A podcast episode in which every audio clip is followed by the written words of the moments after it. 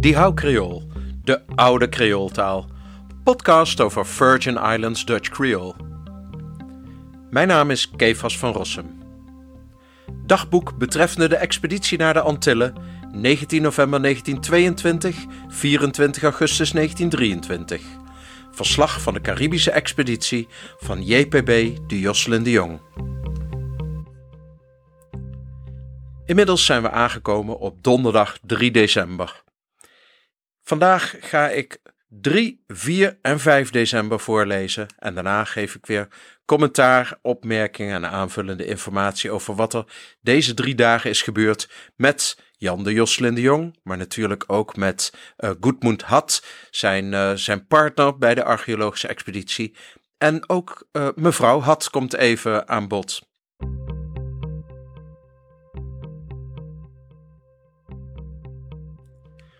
Zondag 3 december. Vanochtend vrij laat op, zodat we pas om half elf ontbeten. Een eindje gewandeld en daarna tot één uur brieven geschreven. Van 1 tot 5 in het museum geweest, zondags alleen van 1 tot 5 open. In oud-Peruaanse halssnoeren, Pachacamac, bleken agrikralen voor te komen. Hoe zit dat? Onder het zwarte chimu-aardewerk drie stukken die wij voor vals houden. Uit de Deense en Leidse verzamelingen hebben wij uh, dergelijke stukken als vals verwijderd. Het is van veel belang om voor ons foto's te krijgen van het Venezuela-aardewerk hier. Om vijf uur zijn we gaan eten. Warme lunch voor 50 Amerikaanse cent. Soep, vlees, groenten en aardappelen, pudding of pie en koffie. De porties vlees zijn enorm groot. Ons ontbijt kostte 40 Amerikaanse cent per persoon en omvatte pap, brood met spiegeleieren, stuk ananas en koffie. We hebben het vandaag met twee maaltijden gedaan. Maandag 4 december. S'morgens zijn wij van 9 tot 12 in het American Museum of Natural History geweest. Daar wordt de grote kaart van Santo Domingo, die wij heden gekregen hebben, in stukken gesneden en op linnen geplakt. Er is een boekbinder in het museum. We hebben Mead inlichting gevraagd omtrent die agri-kralen in die Pachacamac-snoer. Zij horen er niet in.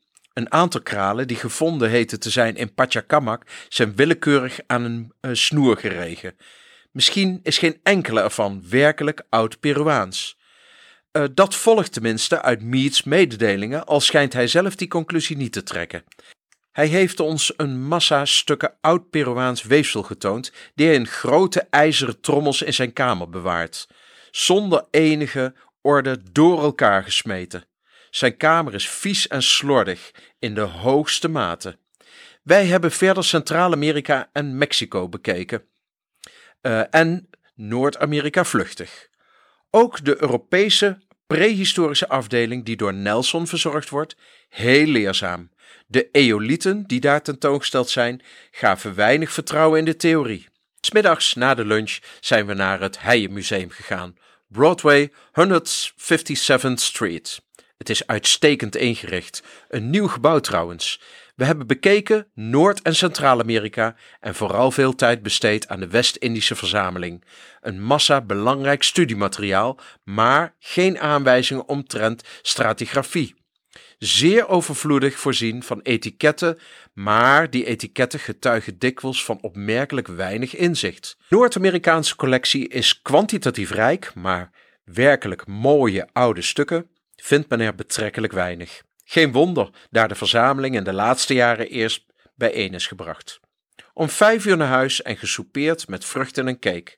Kleine sigaren gekocht, import uit Puerto Rico, voor 2 Amerikaanse cent per stuk. Reusachtige bananen, 6 voor 25 cent. Dinsdag 5 december. Vannacht geslapen van half tien tot half acht. Vanmorgen na het ontbijt eerst met ons drieën naar het kantoor van de compagnie, waar we volgens afspraak tien uur aankwamen. Vandaar met iemand van het kantoor naar de Quebec Line, daar onze tickets nog niet gearriveerd waren. Na lang wachten en veel geharrewar kregen we deze. Toen naar het Custom House, waar we vragen moesten beantwoorden en paparassen tekenen en onze permits kregen om de US te verlaten. Tevens kregen we papieren die we naar de compagnie moesten brengen en op vertoon van welke de compagnie onze bagage op de pier naar de andere boot zal kunnen vervoeren. Dit alles nam ongeveer anderhalf uur. Daar we toch in Battery uh, waren, hebben we toen nog eens kort bezoek gebracht aan het aquarium en zijn vervolgens teruggeraast naar uh, het American Museum. Mevrouw Het naar het hotel, waar Het en ik tot twee uur hebben rondgekeken. Voornamelijk Noord-Amerikaanse oudheden. Daarna met ons tweeën geluncht en pas Subway naar het Heijenmuseum. Mevrouw Het bleef in het hotel. Daar we bij het overstappen in de verkeerde subway terechtkwamen en weer terug moesten naar 96th Street, waren we pas om half vijf in het museum. We spraken daar Hodge, die ons elk een exemplaar van Harringtons boek over Cuba gaf en beloofde ons ook de volgende delen te zullen doen toekomen. Hodge maakt een prettige indruk. Om half zes terug naar het hotel, waar om half zeven Mr. en Mrs. Nelson kwamen en ons uitnodigden met hen te eten in ons hotel. Zij zijn gisteren uit Europa teruggekomen en wisten nog niet waar ze vannacht zouden slapen. Zij waren in Frankrijk, Engeland, Duitsland en Denemarken geweest om archeologica voor het museum te kopen.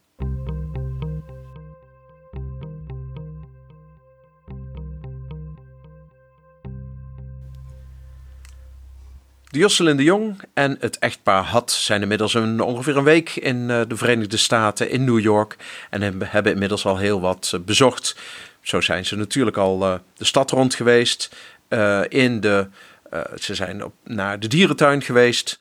ze hebben het, natuurlijk het American Museum of Natural History bezocht. Maar ja, ze zitten ook in het Endicott Hotel aan de overkant van de straat. En uh, op deze dagen komen we weer uh, terecht in een nieuw museum. En ik noem dat de hele tijd het Haie Museum, maar tegenwoordig is het het uh, Gustav Hayes Center. En daar zal ik later op terugkomen. Dus ik spreek de naam misschien niet goed uit, maar dat museum kom ik later op terug. Het eerste wat ze, wat ze gaan doen op de 3 december is dat ze naar het American Museum for Natural, of Natural History gaan. En daar valt wel iets bijzonders op. Ze zien daar oud-Peruaanse halssnoeren, Pachacamac. En daar zitten agrikralen in. Nou, waarom is dat nou zo vreemd? De vorige keer ging het over de Chimu-cultuur. En die Chimu-cultuur die zit meer in Noord-Peru. En hier Pachacamac zit meer in Midden-Peru. Dus ja, oud-Peruaans materiaal zou dat moeten zijn. Die agrikralen, die zijn juist van de Afrikaanse westkust, voor zover ik het uh, kan zien. Dus dat is wel heel gek dat deze kralen los terecht, in, uh, ja, los terecht zijn gekomen aan zo'n snoer. Dus uh, de Josselin de Jong geeft ook al aan van ja, Waarschijnlijk zijn de kralen willekeurig uh, aan een snoer geregen. Want ja, die, uh, die glazen kralen uit Ghana, die bedoeld zijn voor allerlei, uh, ja, vooral voor, ja, hier staat op Wikipedia bijvoorbeeld voor medicinale, medicinale bedoelingen. er wordt van gezegd dat ze magische krachten hebben. Nou, dat hoort natuurlijk helemaal niet thuis aan deze Peruaanse, aan deze Peruaanse halssnoeren. En verder wordt er nog gesproken over dat Chimu-aardewerk. En dat is dan dat aardewerk meer uit het noorden van uh, Peru. En wat komen we daar nog meer tegen? Nou, even kijken. Ik loop er doorheen. Venezuela-aardewerk. Daar ga ik nog even niet op in. Maar het is natuurlijk wel van belang dat dat Venezuela-aardewerk goed bekeken wordt. Vooral ook omdat uh, Had en de Jocelyn de Jong uh, zich moeten gaan verdiepen in wat er in het Caribisch gebied, met name in het noordelijke Caribisch gebied, maar later ook in het zuidelijke Caribisch gebied, op Aruba en Curaçao, te vinden zal zijn. En ze hebben natuurlijk vergelijkingsmateriaal nodig. En dan gaat het natuurlijk om uh, Taino en Carib-Indianen, dus die op, de, op de Antillen gewoond hebben. Dan zien we dat er in het eh, American Museum of Natural History een kaart gegeven wordt, of een kaart wordt er geprepareerd. En het er is een bepaald woord in de tekst dat ik niet goed kan lezen. Ik dacht dat het heden was, maar het klopt misschien niet helemaal. Maar de kaart van Santo Domingo die wordt in stukken gesneden en op linnen geplakt.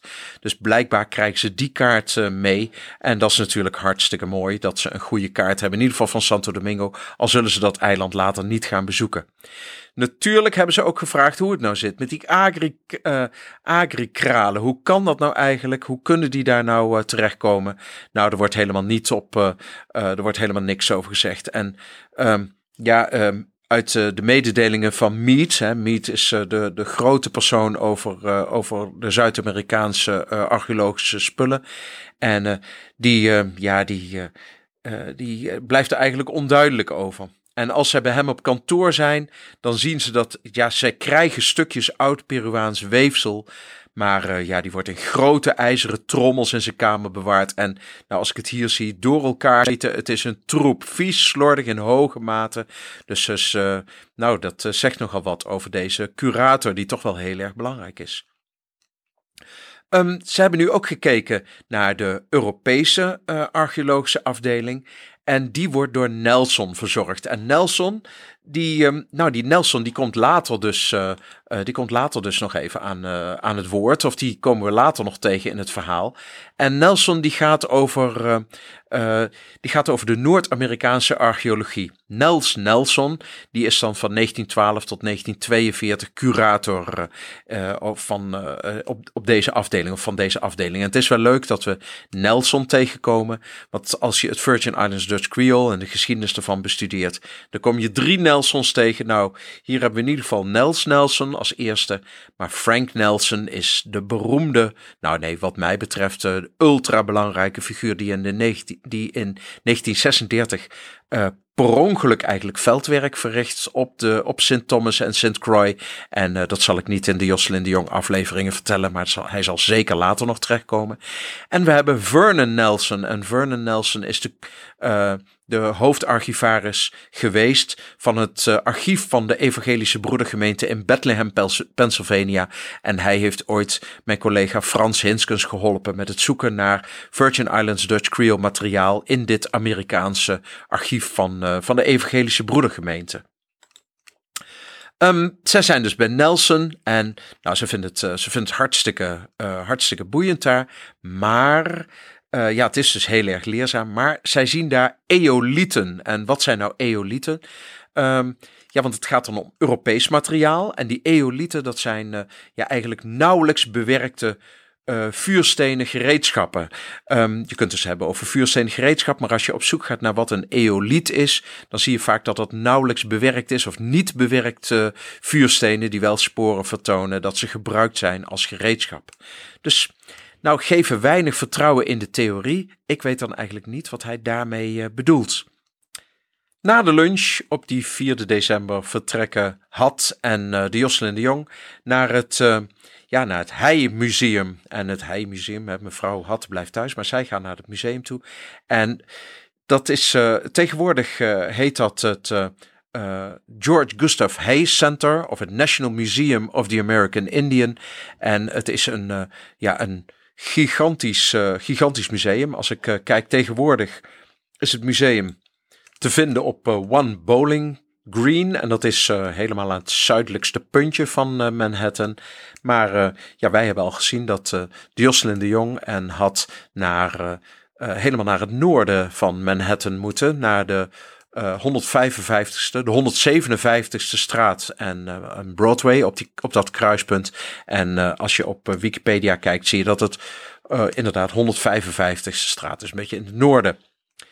het museum is ja, George Gustav Hayes Center, heet het tegenwoordig, National Museum of American Indian in New York. En die George Gustav Hay is een persoon die al, al jong, op vroege leeftijd begon met het verzamelen van alles wat maar met de Native Americans te maken had, met de Noord-Amerikaanse Indianen, de oudste bewoners van de Verenigde van Noord-Amerika natuurlijk. En die gigantische collectie die is terechtgekomen in een museum. Uh, de persoon die, uh, die uiteindelijk zijn, uh, zijn assistent wordt, zeg maar de onderdirecteur, dat is Frederick Webb Hodge. En Hodge die wordt, die wordt genoemd door de Jocelyn de Jong. Die ontmoeten zij en vinden ze een heel prettig persoon. Op de 4 december komen ze hem trouwens nog niet tegen. Dus uh, dan gaan ze nog echt door het museum heen. En dan zien ze uh, Noord- en Centraal-Amerikaanse uh, materialen, West-Indische materialen. Dus heel veel belangrijke informatie, heel belangrijke studiemateriaal hebben ze er ook over. Om, om eens te kijken, ja, misschien als voorbereiding op hun eigen trip. Er wordt wel gesproken over de stratigrafie, dat die, eh, dat die onduidelijk is. Geen aanwijzingen omtrent stratigrafie staat er in het stuk. En daar gaat het over geen duidelijke aanwijzingen over in welke, uh, welke bodemlaag het materiaal gevonden is. En voor archeologen is het natuurlijk erg belangrijk om te weten in welke laag iets gevonden is om het uiteindelijk te kunnen dateren. Het materiaal is overvloedig van etiketten voorzien, maar helaas, het blijft, uh, het blijft wel onduidelijk. Er is heel veel materiaal, maar ja, het is nog een jong museum, dus er kan nog wel, uh, het, aan kwaliteit kan het dus nog wel wat, wat winnen. Heel mooi vind ik altijd de opmerkingen tussendoor over hoeveel allerlei, allerlei dingen kosten. Dus dat er hier geschreven wordt dat de, de kleine sigaren 2 cent per stuk uh, kosten. En dat de reusachtige bananen, dat je er zes voor een kwartje kan kopen, dat vind ik toch wel, uh, vind ik toch wel heel erg leuk. De volgende dag, op 5 december, gaan Had, zijn vrouw en de Jocelyn de Jong weer op zoek naar uh, ja, hun stap naar het Caribisch gebied. Uh, ze hebben de tickets nog niet en nu moet alles in orde gemaakt worden. Waar zijn de tickets, de permits om de Verenigde Staten te, uh, te verlaten enzovoort. En ze zijn daar flink, uh, flink bezig geweest om alles op orde te krijgen. Om het materiaal naar de andere boot te laten vervoeren enzovoort. En ja, om van de nood een deugd te maken. Blijkbaar zitten uh, de kantoren in de buurt van de Battery, dus in, helemaal in het zuiden van uh, Manhattan. En uh, daar is ook het aquarium en daar zijn ze naartoe geweest. Um, ook zijn ze weer teruggegaan naar het American Museum. mevrouw Het ging weer terug naar het hotel en ze zijn weer in het, het, American Museum of Natural History rondwezen kijken. Maar daarna hebben ze ook met z'n tweeën, dus Goodmund Had en de Jocelyn de Jong, um, uh, die hebben weer gereisd naar het noorden van Manhattan, um, naar uh, het Hay Museum. En daar kwamen ze uh, Hodge voor het eerst tegen. Ze vond een erg prettige man, dat heb ik net al gezegd.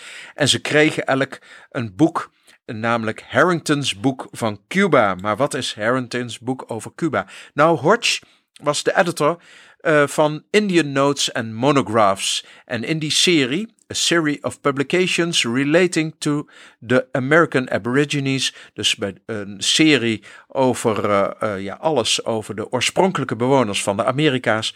daar is een boek geschreven door M.R. Harrington. En dat heet Cuba Before Columbus. En dat sluit natuurlijk precies aan op de interesse naar, naar het archeologisch materiaal over de oudste uh, de oudste bewoners van het Caribisch gebied. Uh, de Tainu, de Carib. En nou ja, misschien komt daar later nog iets over. Want uh, dat wordt natuurlijk het belangrijkste werk tijdens het veldwerk. Um, wanneer ze bij Hodge zijn geweest, dan gaan ze weer terug naar het hotel, naar Endicott Hotel. En daar ontmoeten ze Mr. en Mrs. Nelson. En Mr. Nelson is natuurlijk de curator. Met zijn vrouw komen ze, komen ze naar het hotel. En um, uh, zij zijn net terug. Nelson gaat natuurlijk over de Europese archeologie in het museum, het American Museum for Natural History. En hij is net terug om Europees materiaal, uh, Europees archeologisch materiaal te kopen voor dit museum. En dit was het eigenlijk weer. We hebben weer een paar dagen uh, in New York doorgebracht. En eigenlijk kijk ik nu wel enorm uit naar de overtocht naar het Caribisch gebied. Want ja, ik zit hier toch eigenlijk wel voor het Virgin Islands Dutch Creole. En ik vind de avonturen vind ik hartstikke boeiend. Maar oh, als, ik kan alvast voorspellen als hij eenmaal de eerste informanten tegenkomt. Nou, misschien is dat een te grote spoiler. Ik stop er nu mee. En uh, ik hoop dat ik uh, volgende week weer een nieuwe aflevering kan, uh, kan laten horen van het dagboek van de Caribische expeditie van de Jocelyn de Jong. Heel hartelijk bedankt voor het luisteren. En mocht u nog vragen hebben of tips of opmerkingen, zoekt u dan alstublieft contact met mij via de website www.diecreooltaal.com en op die website zet ik natuurlijk aanvullende informatie bij deze aflevering. Heel hartelijk bedankt en tot de volgende keer. En de muziek die is natuurlijk gemaakt door Fedor van Rossum. Hartelijk bedankt.